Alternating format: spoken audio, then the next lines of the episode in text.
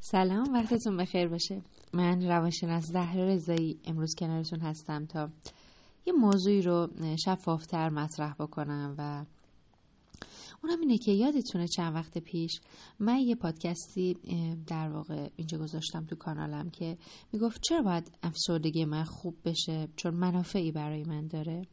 که در رابطه با این بود که خیلی اوقات ناخداگاه بعضی از افراد وقتی برای درمان مراجعه می‌کنن درمان خیلی خوب داره پیش میره ولی روی اونها یه جاهای جواب نمیده.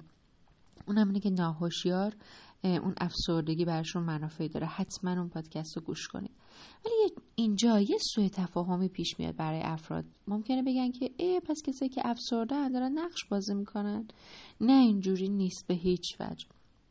افسردگی بستگی به خفیف بودن یا شدید بودنش یک بیماریه که رنج زیادی رو برای افراد به همراه میاره و علتهای مختلفی داره. اینقدر این بیماری پیچیده است که روانشناسا روانپزشکا به این بیماری میگن بیماری هزار چهره به خاطر که شکل مختلفی داره. تو های مختلف به شکل مختلفی خودش رو نشون میده و منابع و دلایل خیلی خیلی متعددی داره.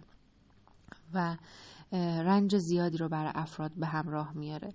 پس اینکه یک فردی افسرده است واقعا آسیب های خورده که از درون باید اونها درمان بشه به خاطر اگه عدم مهارت و مهارت ها رو یاد بگیره. اگه به خاطر پرونده های باز زندگیشون پرونده ها رو ببنده و باور مرکزی چیزی که ما بیشترین تلاش رو رو تغییرش می‌کنیم و با مراجعه سعی می‌کنیم اون باورهای مرکزیش تغییر پیدا بکنه تا افسردگیش بهبود پیدا بکنه.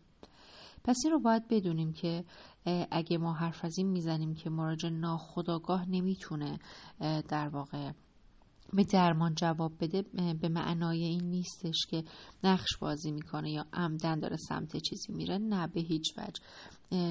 بیشتر رفتارهای ما ناخداگاهه و دونستن این تله ها می‌تونه به ما کمک بکنه که این بیماری پیچیده رو خیلی راحت حل بکنیم و واقعا روزایی رو ببینیم که پر از آرامشه بدون افسردگی.